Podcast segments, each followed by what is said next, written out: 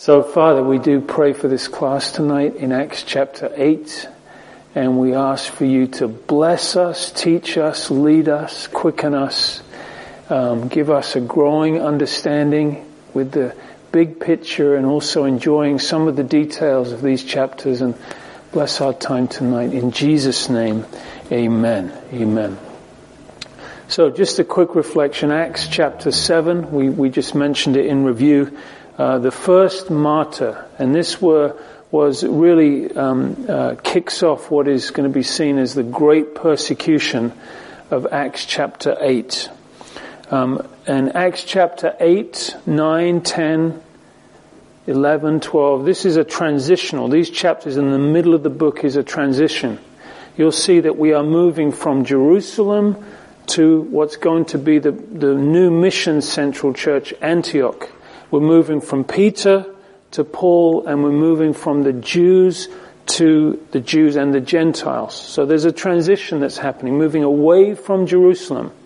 Acts 1 8, from Jerusalem, Judea, Samaria, the uttermost parts of the world. So that transition we're seeing happening as well in, here in Acts 8. It's going from Jerusalem. Now we're going to start seeing the fulfillment of the commit, that commission in Acts 1.8. When, the, when you receive the Spirit, you will be witnesses unto me in Jerusalem. Remember the, uh, when, when the apostles were before, before being uh, standing trial, they said, you have filled this city with your doctrine, which is an indication that the mission in Jerusalem is really being successful. But now they're going to be pushed out by persecution in the timing of and the way of God uh, out to the other areas and, and, eventually to the othermost parts of the world. And we even see that with the Ethiopian at the end of the chapter, the far-reaching, uh, uh, far reach of the gospel. So, let's just have a quick look at the outline. If we were looking at this chapter, uh, where are we here? Chapter 8. Um, the first few verses open with this persecution. Uh, then we see the preaching of the, the believers and the effect of that, verse 4 through 8. We see the events that are going to happen in Samaria, um, uh, and that's, uh, and then we, particularly with uh, Philip and the revival that takes place in Samaria, uh, people getting saved. And then the last verses focus on that wonderful story that we love, Philip and the, and the Ethiopians. So we'll jump in in verse 1 here, let's read the, the text. Now Saul was consenting to his death. And of course this connects right to the end of chapter 7. Stephen is martyred. We just finished last week with that incredible scene, him looking, gazing up into heaven with the face of an angel. They rush upon him, they drag him out of the city, they stone him, and those that stoned him laid their garments at the feet of a man named Saul. And that's where Saul is introduced. And so this connects right to that verse, verse 1. Now Saul was consenting to his death. And um, this is a young Pharisee. We know him to be a Pharisee from other scriptures. And um, he was consenting. It could literally be he was giving his vote to his death, possibly indicating that he may be a, even have been a member of the Sanhedrin. But definitely he was a man of, of um, who had a voice, who had some, who had some authority. He gave his consent or his vote, and he was a witness all the way through chapter seven. He would have heard Stephen's incredible testimony, that amazing message unfolding the gospel and bringing the precise light of really accusation to them that you rejected the Messiah, you crucified the Messiah. Um, so, uh, and at that time a great persecution arose against the church which was at Jerusalem, and they were all scattered throughout the regions of Judea and Samaria except the apostles. Now notice, they were scattered through the regions of Judea and Samaria. When we go back to Acts 1.8, which is our key verse, you will be witnesses unto me in Jerusalem, and now you see these words. They were scattered to the next two areas, Judea and Samaria except the apostles. So, um, uh, the, the, we're going to see the glorious irony of the one who is leading the persecution, Saul of Tarsus, who will become the Apostle Paul, uh, such a key uh, character uh, all the way through the New Testament, author of half of the epistles and uh, the, the, the missionary journeys in the in the last half of the book. This incredible character is raised up, and we see him introduced right in this opening verse. But he's the persecutor of the faith that he will come to love and defend and preach and ultimately die for. Um, he witnessed the martyrdom of Stephen, and tradition tells us that he was beheaded under the last uh, Roman persecution under Nero. Not the last, sorry, the Roman persecution under Nero. Um, and there's a few other comparisons we could make between Paul and Stephen. Um, the Jews disputed with them both, resisted both of them in the synagogue. Um, both of their testimony and their teaching was rejected. Both were accused of blasphemy, speaking against Moses and the holy place and the customs. Both of them were rushed on with one accord. We'll see that with Paul in, in later in Acts. Both of them were dragged out of the city, tried before the Sanhedrin. Um, Stephen, remember, is the third case of before the Sanhedrin, and Paul will be the final fourth one. Both stand before the Sanhedrin. Both were stoned to death, because we remember um, on the first missionary journey, Paul is actually dragged out of Lystra and stoned. Um, and we believe that uh, th- there's a miraculous event where he is brought revived from the dead in that point. So both are stoned, both ultimately are martyred. And both of them, of course, personally beheld Christ. So there's an irony there that Saul, who is consenting to the death of Stephen, who is vehemently opposed to everything that Stephen stands for, and is now going to start this incredible persecution and get letters of authority to go to Damascus and be dragging people out of their house, houses and persecuting and unto the death, will be the one who will ultimately fulfill the, the commission and, and uh, take the gospel to the Gentiles. So, this first great persecution is against the Jerusalem church. Remember by now, thousands and thousands had come to Christ. We saw that in the opening chapters. Uh, now, uh, Satan is allowed to touch uh, the church. Why? Well, because Satan hates the work of God and, and would, would touch and oppose anything that stands for Christ. Um, but also, this was allowed in the providential plan of God to help the church go out from Jerusalem to, to fulfill Acts 1.8. And they are scattered. Um, this is the, the word here. They are dispersed like seed. A dispersal, like a, like grabbing a handful of seed and scattering them out. And this is what happened to the disciples, the, dis, the dispersion from Jerusalem. So, uh, Stephen, uh, of course, we, we, we see uh, in the opening verses here there's great lamentation. They carry Stephen out uh, for his burial, and St- Stephen, that, that chapter closes with Stephen's martyrdom. We could ask the question, oh, it seems that Stephen had so much potential, this young man with a calling and vehemency, and his life was cut short in the prime, and what a waste.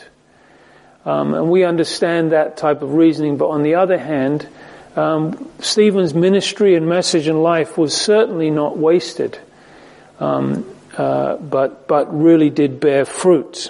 It led ultimately to the persecution that followed and the scattering of the believers, the the birth of churches, um, and ultimately the conversion of Paul. Paul on his way to Damascus in the dispersion, and again that was ignited by by Stephen. So um, it did bear much fruit.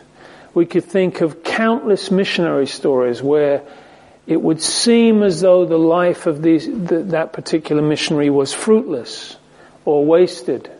Um, but, but often that's not the case. It, it, it serves as a spark, which perhaps not immediately, perhaps a generation later, but it will spark a revival that would take place. Remember the story of um, Jim Elliot and Nate Saint.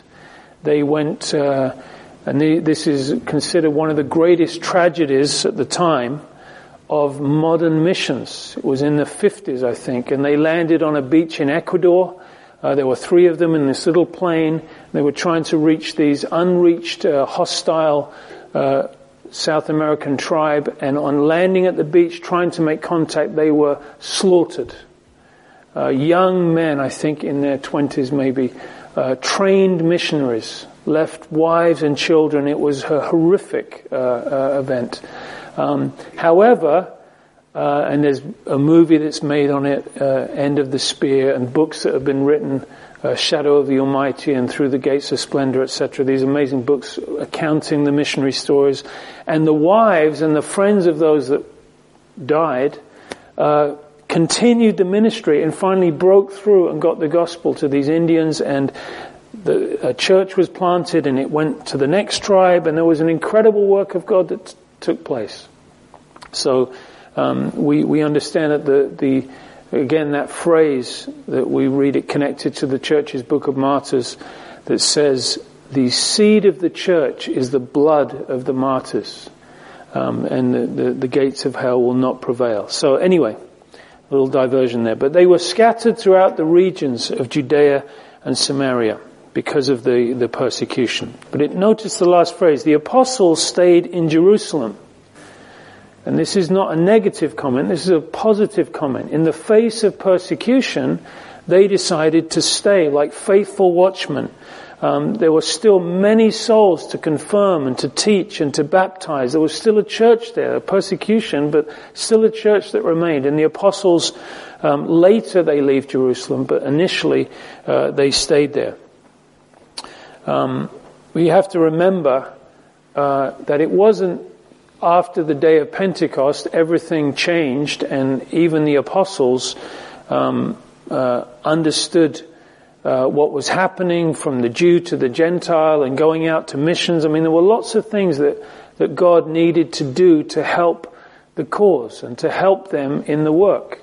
Uh, the persecution is an example of that. Both Peter and Paul, God had to give them direct visions relating to the gospel going to the Gentiles, etc. So um, there was a lot that needed to happen. It wasn't overnight. There's a progressive. There's a few years that are passing in these transitional chapters.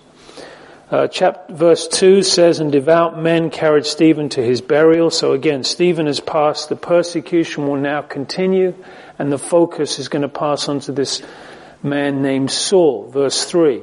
He made havoc of the church entering in every house, dragging off men and women, committing them to prison. This term here, to make havoc, uh, it's only used here in the New Testament. It has extra biblical uses um, where it's used to describe a wild boar tearing up the vineyard and this is what Saul is pictured doing, just viciously, ferociously wanting to attack the church, tearing it up by the roots. He passionately wanted to extinguish this, this anti, what he considered to be an anti-Jewish sect that was against the temple and Moses and our customs, etc. He wanted, he believed, and Jesus predicted this, I think it's John 16, he says, those who persecute you, don't be surprised if they persecute you, they persecuted me. And the time will come who, that those who persecute you will think that they are doing a service to God. And that's what Saul of Tarsus thought. He thought he was doing a service to God to dis- extinguish uh, the, the Christians. Um, in Galatians 1, 23 and 24, the last verses there are amazing verses that show that um, they, they found it hard to believe that Saul of Tarsus, this was a, a figurehead of, uh, not a figurehead, but a, a, leading head in the persecution. This was a name to be feared among the little home Bible studies in Damascus and, and in the growing church. When they heard that Saul of Tarsus had been converted, and not only that, but had now become a primary leader, a powerful preacher and teacher, uh, it says that they, they, they were in wonder that the persecutor had now become the preacher of the faith that he had persecuted. Um, there's two other times in the book of Acts where Paul's testimony is recounted. It's in Acts 22 and 26. And in, in that, in those recounts of his testimony, he says in 22, 4, I persecuted this way, which is a name for Christianity, the way. I persecuted this way unto death. In verse 19 and 20, I imprisoned them and beat them. And also he reflects on it in Acts 26, 10 and 11 and 1 Timothy 1, speaking about persecuting the church. This was something that he reflected on. I'm sure the devil would accuse him of it in his past, but it was something that he realized that, of course, there had been forgiveness for and God had given him amazing grace and actually using him as a trophy of grace. That he wasn't only a, a messenger of grace, but a very testimony of grace, so a trophy of grace. That he was a model of what grace really means, that God would take Saul and make him Paul. Incredible message in itself entering every house and dragging off. Imagine men and women committing them to prison. Makes us think of uh, Nazi Germany and things that were going on, going through uh, the homes. These Roman soldiers dragging people out indiscriminately, uh, putting them to the, putting questions to them about their faith, or maybe just by hearsay. And he says, to the death, to the death. Uh, verse 4. And therefore those who were scattered, here we read the word again, scattered, dispersed, went everywhere preaching the word. Starts with the word therefore. So here we can see a cause and effect. Because of this persecution, therefore they went out scattered and they were preaching. Um, the persecution, the scattering, and then the preaching. That's the order.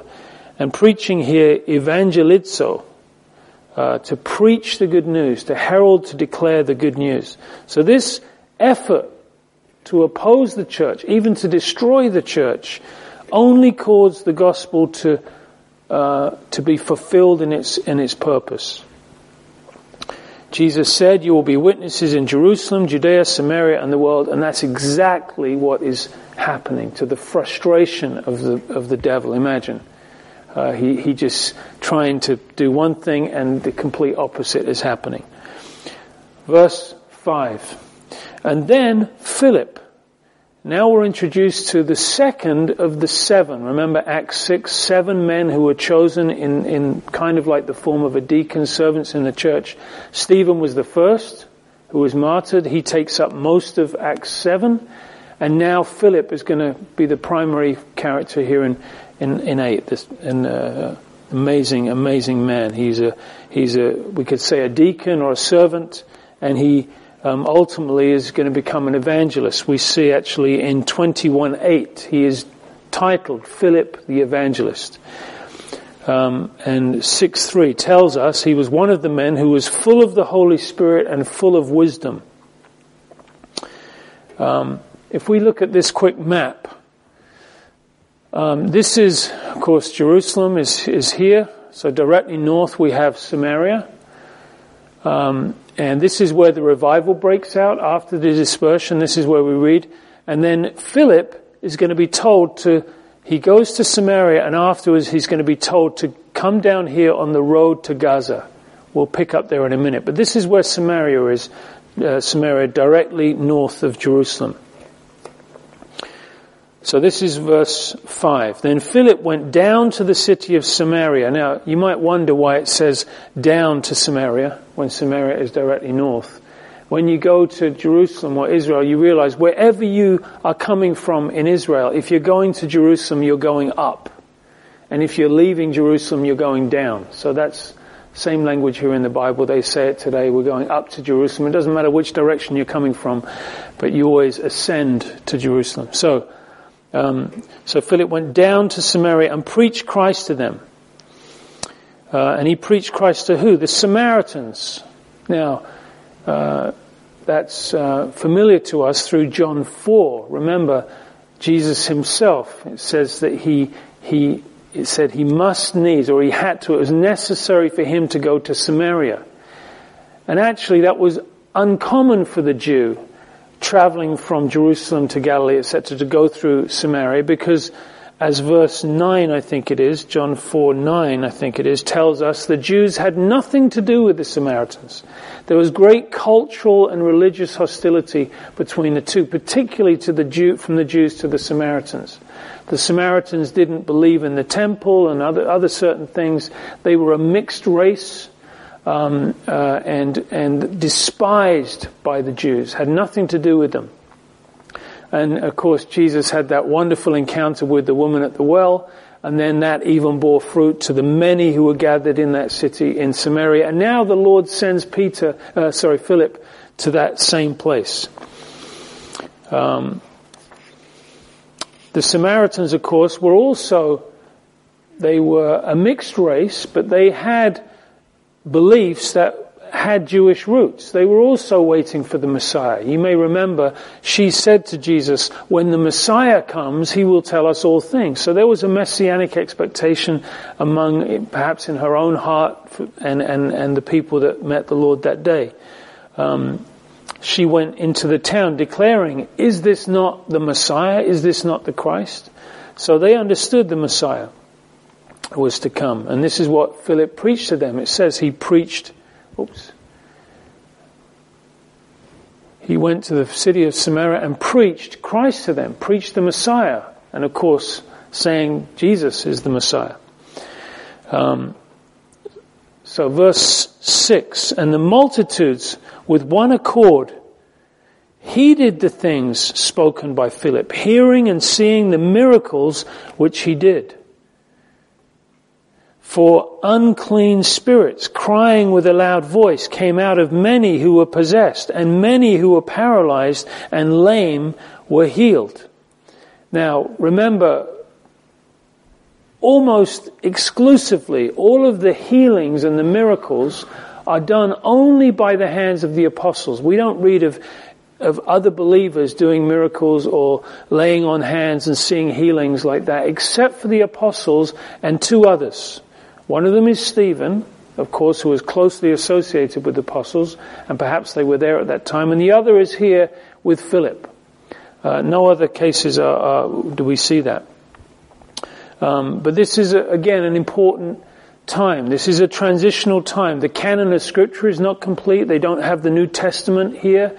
Uh, the gospel is only going out by word and mouth through the apostles, and for their ministry to be accompanied with signs and miracles and wonders helped validate them as messengers and help validate the message. And as it is here with Philip in this case also. And verse 8 says, there was great joy in that city. It's a short verse, but a beautiful verse because we know that joy accompanies salvation. When someone really understands that they have heard and embraced the gospel and that they are now saved, of course there is great uh, joy, not only because of the healings, but because of uh, Christ being preached unto them. Um, we read that later in Acts 16 when the jailer and his family get saved. It says they rejoiced greatly having believed in God. So, verse uh, 9 and uh, 10 and 11, let's read those verses. But there was a certain man. So, this word but um, introduces a new aspect of the story. Here is Philip, the preaching, the miracles. Sorry. The preaching, the miracles is happening, great joy in the city, but it introduces this, this side story, a new character. A certain man named Simon, who previously practiced sorcery in the city and astonished the people of Samaria claiming that he was someone great, to whom they all gave heed from the least to the greatest, saying, this man is the great power of God. And they heeded him because he had astonished them with his sorceries for a long time. So, this man was a, a, a sorcerer. Either, either, either they were lying signs and wonders that we read about in 2 Thessalonians 2 9 that are a demonic counterfeit of the miracles that were being done by the apostles, or he was a trickster, a very charismatic man, or whatever. But he, he had captivated the people for a long time. They were giving heed to his, his, uh, um, life, His words, His miracles, and um, and there's going to be a kingdom clash right here. Um, si- Simon was a satanic instrument in the lives of these Samaritans. They all followed him because he'd astonished them for a, a long time. And he was claiming, notice in the verse there, it says, claiming he was someone great. Perhaps claiming that he was a Messiah or, or an anointed one of some kind, or claiming deity. Um, and this is where the Lord sent Philip, right into this, uh, into this place. Verse 12. But when they believed Philip, as he preached the things concerning the kingdom of God in the name of Jesus Christ, both men and women were baptized. So here we see again, going back to Philip, the fruitfulness, the res- people are responding, getting saved, and now Philip is also baptizing um, uh, people. Uh, verse 13. And then Simon himself also believed. And when he was baptized, he continued with Philip and was amazed, seeing the miracles and the signs that were done.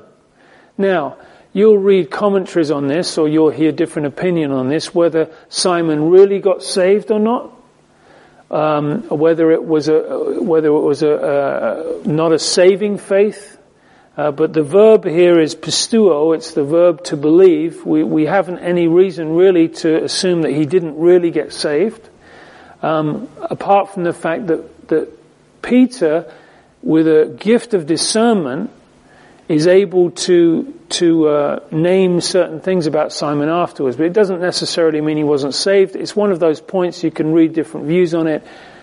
We'll find out in heaven, I guess, see if he's there or not. But anyway, um, uh, yeah, in the following uh, verses, Peter will seem to denounce him. If if this is a case of a a faith that is not a uh, true faith unto salvation, then in this chapter we have an incredible example of both in Simon and then in the Ethiopian at the end of the chapter. One is a true faith to salvation. Sorry, one is not a true faith to salvation, but the other one is. But but either way. So, verse uh, fourteen. Now, when the apostles who were at Jerusalem heard that Samaria had received the word of God, they sent Peter and John to them. So again, notice they had received the word of God. Incredible reception and revival was happening, and the word gets back to Jerusalem. Someone sends them an email, and they find out about it, right? So, so remember the cultural and religious barrier between Jew and Samaritan. But in the church with the apostles, they hear, have you heard what's happening after the persecution, the dispersion? Philip went into Samaria. And uh, which area? I don't know. Some area. No, no. Samaria. I'm just kidding. Went to Samaria and there's a revival. People are getting saved. Really? Okay, let's send Peter and John. And of course, these are the two key apostles in the church in Jerusalem. Galatians 3 9 says that Peter, James, and John became pillars of the church. Although this is in fact the last time we hear of John in the book of Acts, um, we would assume that he is present in Acts 15 in the Jerusalem Council, but either way we know he's the last apostle to live. He's, he's yet to going to write five uh, books of the Bible, the Gospel, 1st, 2nd, 3rd John and Revelation, so he's still a key character, but this is the last we hear of John. But Peter and John are sent from Jerusalem to Samaria to check it out. Verse 15. Who, when they had come down, prayed for them that they might receive the Holy Spirit. For as yet he had fallen upon none of them they had only been baptized in the name of the Lord Jesus. And then they laid hands on them and they received the Holy Spirit. Now this is a very curious verse. It, it, uh, it, it's a problem for many Bible commentators. People struggle about what this actually means, how to interpret it, um, because they had believed in Jesus. That's what it says. They had been water baptized, and yet they had not the Holy Spirit had not yet come upon them. Um, there are whole movements in Christianity that from this verse uh, particularly teach the second baptism, and also in from Acts uh, uh, Acts 10, they teach the second baptism that you're saved and you have the Holy Spirit, but after that there should be some spiritual experience or empowerment that you will you will have to follow. You may not have that experience at the moment of salvation, but it will follow. They call that the second baptism. Um, and that's not something that we hold to in our doctrine or our teaching. Um, people are free to have their own views on it, but uh, but um, I, I, have seen a lot of people uh, get confused and hurt by that type of uh, um, uh, teaching. I remember this year in June, we were doing a baptism at a swimming pool, open air in Budapest. About 20 something people were getting baptized. It was a glorious day. And at the end, there was a guy who was cleaning the pool and he saw the whole event and he came up to us afterwards and he says, Oh, I, am a Christian. Really? Yes, I go to the, he, he, went to the big charismatic church in Budapest. I said, Oh, wonderful. And he said, Yes, uh, he says, I am a, I am a Christian, but I am waiting for the Holy Spirit. I said, How long have you been a Christian? I've been a Christian for three years. And I'm waiting for the Holy Spirit. And, I, and I said to him, I said, Oh, you, you do not to, you do not need to be waiting for what you already have. The Bible says you have the Holy Spirit. You are indwelt by the Holy Spirit the moment you were saved. He, you are the temple of the Holy Spirit and you are not, anyway. And here is this guy who is waiting and and uh, and not not at rest to enjoy his relationship and his Christianity, but there's a question mark, and and his his, his spiritual life is not yet complete. Um, someone said to me once, "Do you believe in the in the second baptism?" And I said, "Well." By a, by a second baptism, do you mean some empowering spiritual experience? And they said yes. And I said, oh, in that case, I believe in the second baptism. They went, oh, okay. And I said, and I believe in the third baptism and the fourth baptism and the fifth. I was joking with them, but meaning, of course, we can have, there will be times where we will sense the anointing and the presence of God. We will be quickened and touched and changed and broken.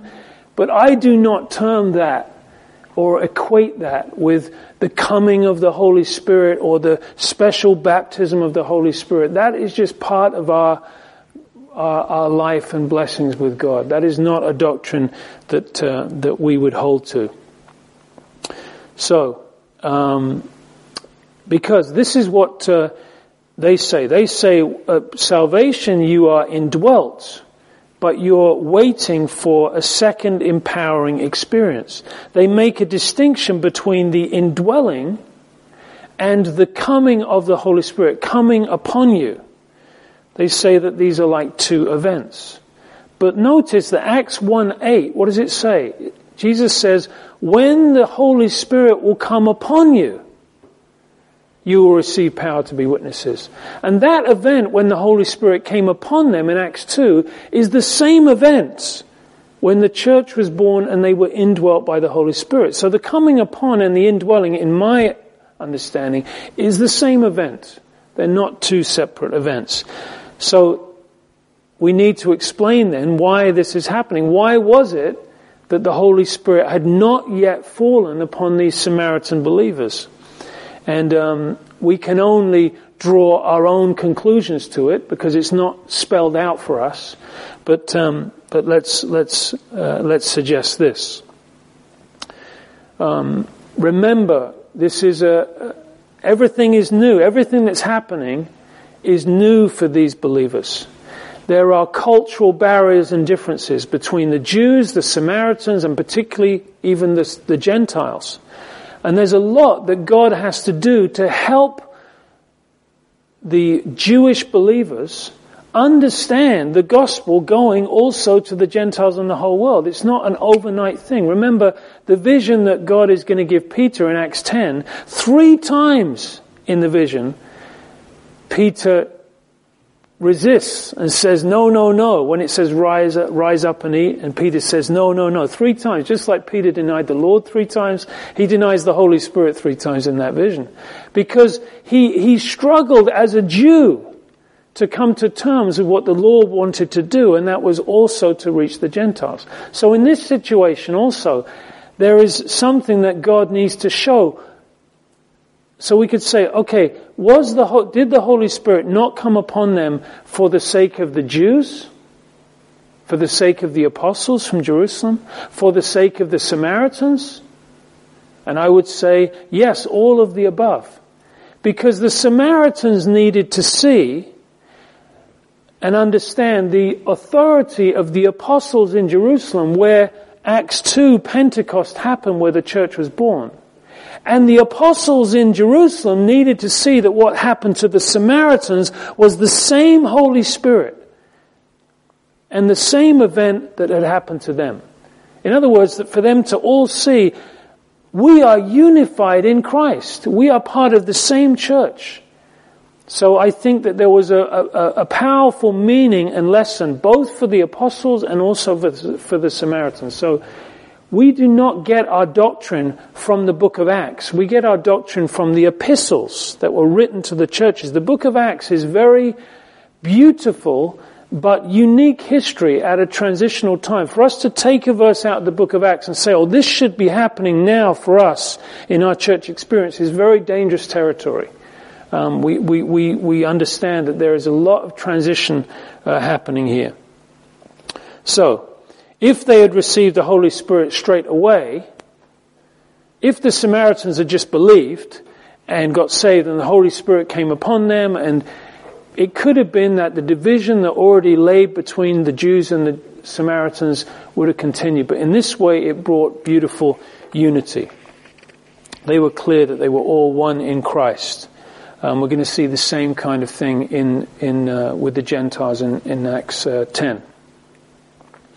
It's also a good note to mention that remember in, uh, in Matthew 16, after the great confession of Peter, where he confesses, You are the Christ, the Son of the living God, and the Lord says, Oh, blessed are you, Peter. Flesh and blood has not revealed this to you, but my Father in heaven. And then he says, and then he says, Upon this rock I will build my church you are Peter, and upon this rock, upon the revelation of who I am, I will build my church and I will give you the keys to the kingdom. Remember that? And keys do what? They open doors. And Peter is used with the, with the, um, with the gospel going to the Jews, which is in Acts 2, here to the Samaritans in Acts 8, and also Peter is used going to the Gentiles in Acts 10. Notice that. 2, 8, and 10. Jerusalem, Judea and Samaria, and the, and the uttermost parts of the world. Peter had the keys. Peter was instrumental in taking the gospel to those different people groups. So again, and we can see Acts 1 8 uh, echoed through that. Okay, verse 18. And when Simon saw, we go back to the other sorcerer character that we were introduced to. When Simon saw that through the laying on of the apostles' hands the Holy Spirit was given, he offered them money, saying, Give me this power also that anyone on whom I lay hands may receive the Holy Spirit. Um, maybe a little footnote. Perhaps there was an indication that they were filled with the Holy Spirit. It doesn't say that here, but how would he know that they received the gift of the Holy Spirit? we could say through joy or, or through whatever. But perhaps they also spoke in languages as they did in Acts chapter 2, but it does not say that here. But I don't have a problem with someone saying they did because I do not equate the languages of Acts 2 with the unknown charismatic tongue that's practiced in churches today. So for me it's fine if they say they must have spoken tongues because how would they have known, how would Simon known they were filled with the Holy Spirit? But again, for me, the book of Acts tongues is known languages, crystal clear from Acts 2. So, Simon offers money, and actually the term we have, simony, or simony, however you want to pr- pronounce it, uh, which is the term for the buying and selling of church offices or powers or positions or authority, comes from this character, simony or simony. Uh, verse 20. But Peter said to him, Your money perish with you because you thought that the gift of your, of God could be purchased with money. You have neither part nor portion in this matter, for your heart is not right in the sight of God. Um, and some make an indication that that means he didn't really get saved, but, but it's you, you, for you to decide. 22. Repent therefore of this your wickedness and pray God if perhaps the thought of your heart may be forgiven you. For I see, and this is Peter's discernment, that you are poisoned by bitterness and bound by iniquity. So, um, Peter tells him to repent, but we don't read that he repents. We don't actually hear his repentance. We only hear him say in verse 24, Then Simon answered and said, Pray to the Lord for me, that none of the things which you have spoken may come upon me. So Peter told him to repent, and we didn't hear that he does. Peter also tells him to pray, and he responds by asking Peter to pray for him. It's interesting. Throws it back to him. But Perhaps this is a moment of humility and perhaps he repents. We, we don't know. Only God will know. Um, but there are valuable lessons uh, uh, anyway in this passage um, uh, regarding regarding this the coming of the Spirit. Verse 25. So when they had testified and preached the word of the Lord, this is Peter and John, they returned to Jerusalem preaching the gospel in many villages of the Samaritans. Oh, this is beautiful. Um, they preached the word. What did they do? They preached where? In the villages of the Samaritans. Again, this is an, an incredible step forward. Now these Jewish believers, disciples, apostles are going through the villages of the Samaritans and preaching Christ to them. Beautiful. Um, they testified and witnessed just as Jesus, again going back to Acts 1.8, you will be witnesses unto me, Jerusalem, Judea, and Samaria. And here it is happening. We would love to hear more about that, but that's all it gives us. They were preaching through the villages in Samaria. Now, we go on to the last little story here, verse 26. This is Philip and the Ethiopian an angel of the Lord spoke to Philip saying, arise and go towards the south along the road which goes down from Jerusalem to Gaza. This is desert. Now, think of it. This is Philip in the midst of revival.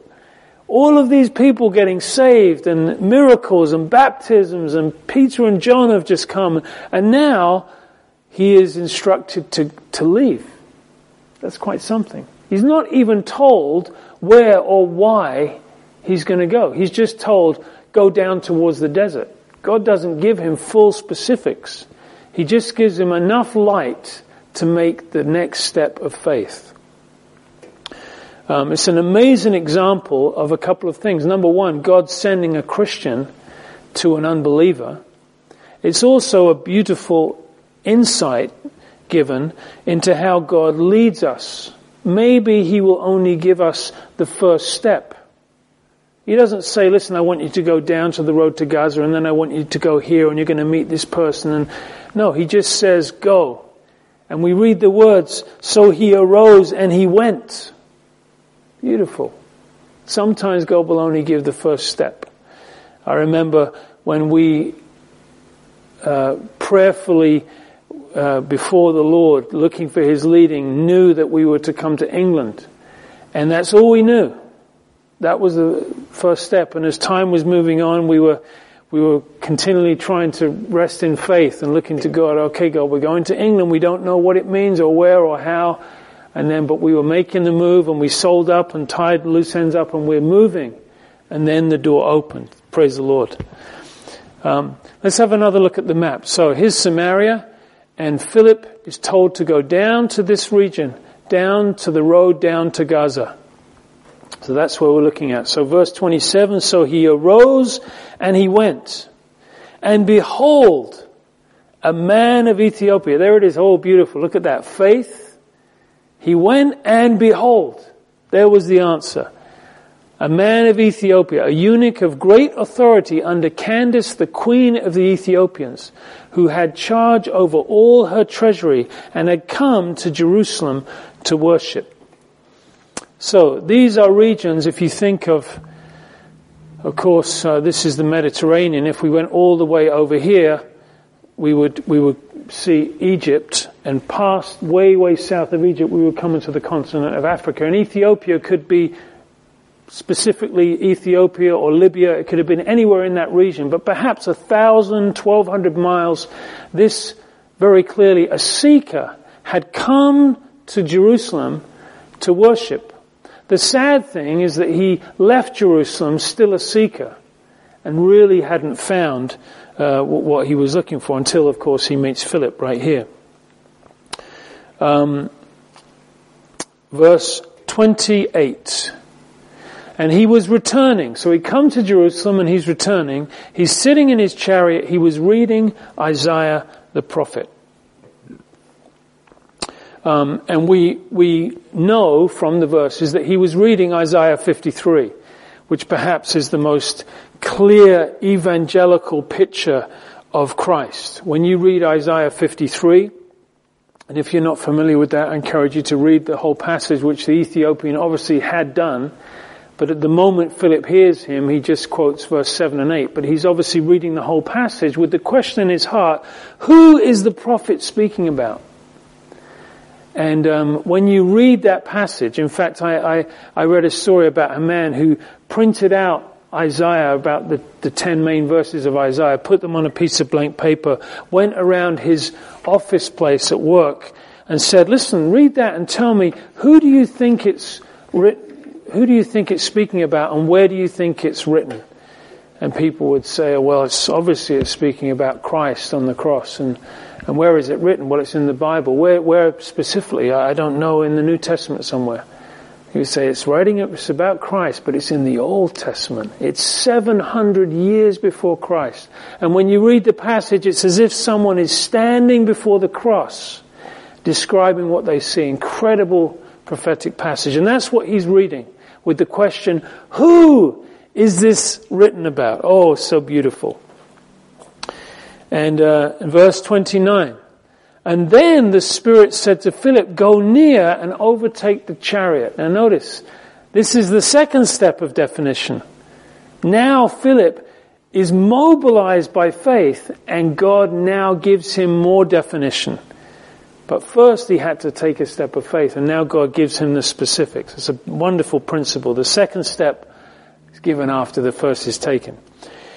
So we read, we had read Philip arose and went and now the definition comes. Verse 30. So Philip ran to him and heard him reading the prophet Isaiah and said, do you understand what you're reading? Because Philip, Philip's thinking in his heart, because I would love to explain it to you. you know? And he said to him, verse 31, how can I unless someone guides me? And he asked Philip to come up and sit with him. And this is a wonderful principle that we, we need to be guided through the scriptures. Uh, we need a teacher, a pastor. I think of the men that God put in my own life to guide me as a new believer and all through the years being taught and opening the scriptures and how that is such a blessing that God gives in, in our life. In Nehemiah chapter 8, it speaks of the uh, Ezra and the and the Levites giving the sense of the scriptures. It says, and then the people had joy because they understood. So he asked him to come up into the chariot and listen. Think of this. Oh, what a blessing it, it, it is if God gives us the opportunity to take a seat with someone who just says, "Tell me, tell me the gospel. Can you explain this to me?" And and, and perhaps we've had those. Uh, those uh, situations. Sometimes you go out to someone on the street and um, and and they're like, "Oh, I was just." Uh, I don't know. In my heart, I've never prayed before, but in my heart, I just said, "Oh God, if you're there, I want to know you." And then that day, you meet them on the street or something. It's incredible that God does that type of thing, and what a blessing to be able to to be the messenger for them. And verse thirty, uh, uh verse thirty-one here, or is that verse thirty-two? Uh, sorry, I think I got the wrong numbers there. That's verse 32. The place in the scripture which he read was this. He was led as a sheep to the slaughter, and as a lamb before its shearer is silent, so he opened not his mouth. In his humiliation, verse 33, his justice was taken away, and who will declare his generation? For his life is taken from the earth. One of the clearest passages, speaking of the suffering servant. So the eunuch, verse 34, answered Philip and said, and here's his question, I ask you, whom does the prophet say this of, himself or some other man? Who is it that will bear our iniquity? Who is this lamb that went to the slaughter, who bore our sins? Who is this that the Lord smote him for the iniquity of all? Please tell me. And so, verse 35, and then Philip opened his mouth and beginning at this scripture, preached Jesus unto him. Oh, what a beautiful verse that is. Imagine the uh, anointing of the uh, the messenger, the scriptures, the open heart, the gospel uh, coming to light in that man's life as he finds Christ personally as his savior. There's no greater miracle than that one. Um, and uh, verse 36. Now, as they went down the road, they came to some water. And the eunuch said, See, here is water. What hinders me from being baptized? Now this tells us that obviously Philip had not only preached Christ from the passage and explained to him salvation, but even taught about baptism um, and what baptism represents. That it's a, an outward symbolic act of the inward reality of your salvation. He taught him that. So they're going along and suddenly they see water uh, there in, the, in, the, in that desert region, and he says, "Here is water. What hinders me to be baptized?" Um, he had received and believed as he listened, and he asked that question. And then verse 37, and Philip said, If you believe with all your heart, you may. And he answered and said, I believe that Jesus Christ is the Son of God. So, from this verse, we can see the only condition given for baptism is if you believe. Now, that's not to say there can't be some wisdom applied in, in the church structure, and, and we, we want people to really understand, not only to say, oh, I believed in Christ, but to really understand what that decision in Christ means, what their salvation means, that they're in Christ, that they died with Him, they're buried with Him, they rose with Him. Of course, we would, we would love there to be some teaching and discipleship, but almost every example of baptism in the Bible, first of all, there's no baby baptisms in the Bible, in the New Testament. They're all adult baptisms, we call them, or believer baptisms, if you like, meaning that you it's not your parents' decision for you to get baptized when you were a baby, although myself and perhaps many of us were christened or baptized. Uh, it's not your parents' decision, it's your decision. And you can't make that decision when you're a baby, so we call it believer's baptism or adult baptism. When you come to a place in your life when, oh, I understand the gospel. I was lost and now I'm found. Christ is my savior. And your baptism, your water baptism is your testimony of your understanding of that reality that's taking place in your life. And there's a reason that God, it was God's idea, tells us to baptize believers. And it's because if you've ever been to one, oh, how clear, how beautiful, how powerful, how graphic. Oh, glory to God in a baptism. Because everyone who's watching it, well, not everyone, but most of the, the church understands what it represents. It represents the greatest thing that could ever happen in a person's life that they got saved. So when we see a baptism, that, that is an outward celebration of this person's salvation. And we all say amen to that. How wonderful. And uh, so if you haven't been water baptized as an adult, I charge you in the name. No, I encourage you with all the weight of these precious verses that you make that decision. You say, well, I've been in the church for so long. I've been a believer for so long. It's too late for me to get baptized. No. Get baptized to the glory of God and, and it will be a wonderful blessing for you and for the church. Uh, and by the way, some churches practice sprinkling, water sprinkling. We were, we had a baptism in the Jordan last year, uh, last year or two years ago, in, uh, we were baptizing a Chinese brother in the Jordan. And when you go down to the Jordan, there are, there are these sections so that the busloads of churches come and everyone wants to get baptized in the Jordan, you know. And uh, busloads, they come down to these little steps and they go down, some of them long white robes and some of them choirs and all different expressions of churches. It's a beautiful thing. And um, we were next to this Chinese church, funny enough, and and I was with a whole mix of Hungarians and Americans and Chinese, and it was a Chinese brother we were baptizing. So, so they baptize their guy, and they take him down to the Jordan, and the guy cups his hand like this, and we baptize you in the name. And I said, "You're going under, brother. we don't sprinkle. We full immersion, and we can see that here because let, us read the verses." Um, sorry, I'm, we're gonna we're gonna close. God bless you. So. Uh, so he commanded the chariot to stand still, and both Philip and the eunuch went down into the water, and he baptized him. And verse 39, and when they came up out of the water, the Spirit of the Lord caught Philip away, so the eunuch saw him no more, and he went on his way rejoicing. And this term, caught away, is, is the word harpazo, the Greek word harpazo. It means to snatch away. Uh, the Latin equivalent is rapio. It's where we get the word, the theological term rapture. We get the idea the rapture of the church, the snatching away of the church. It comes from this Greek word.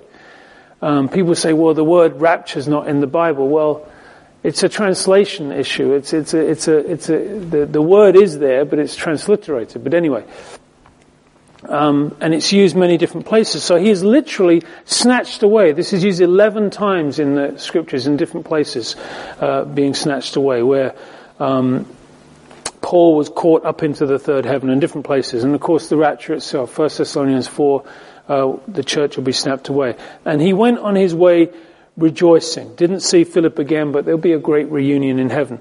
Last verse.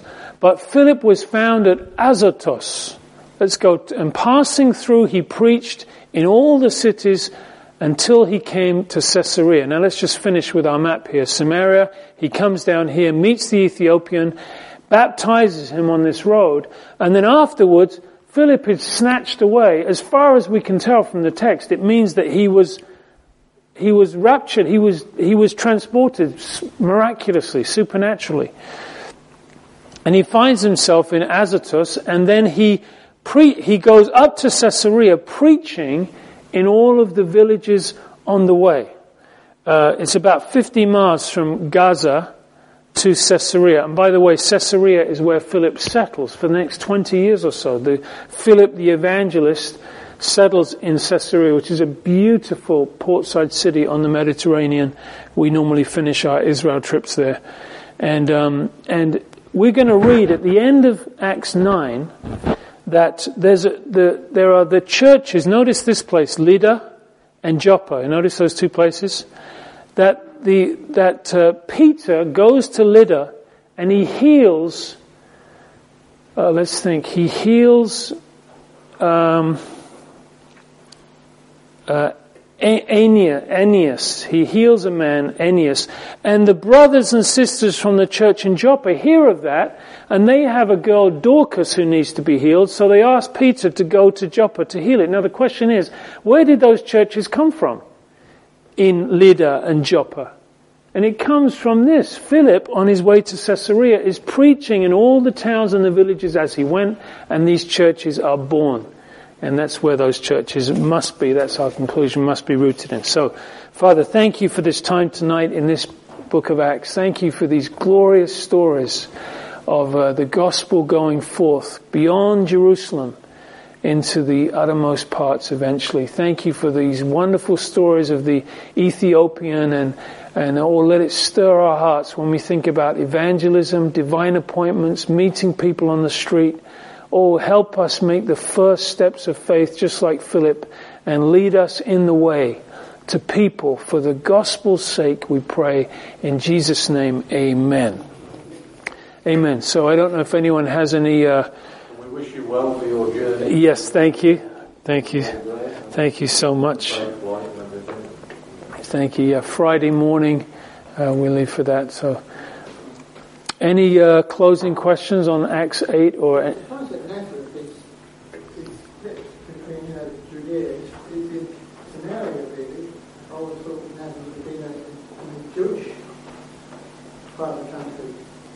Well, Samaria, unfortunately the borders aren't on here, but Um, Samaria is a is obviously is obviously a region.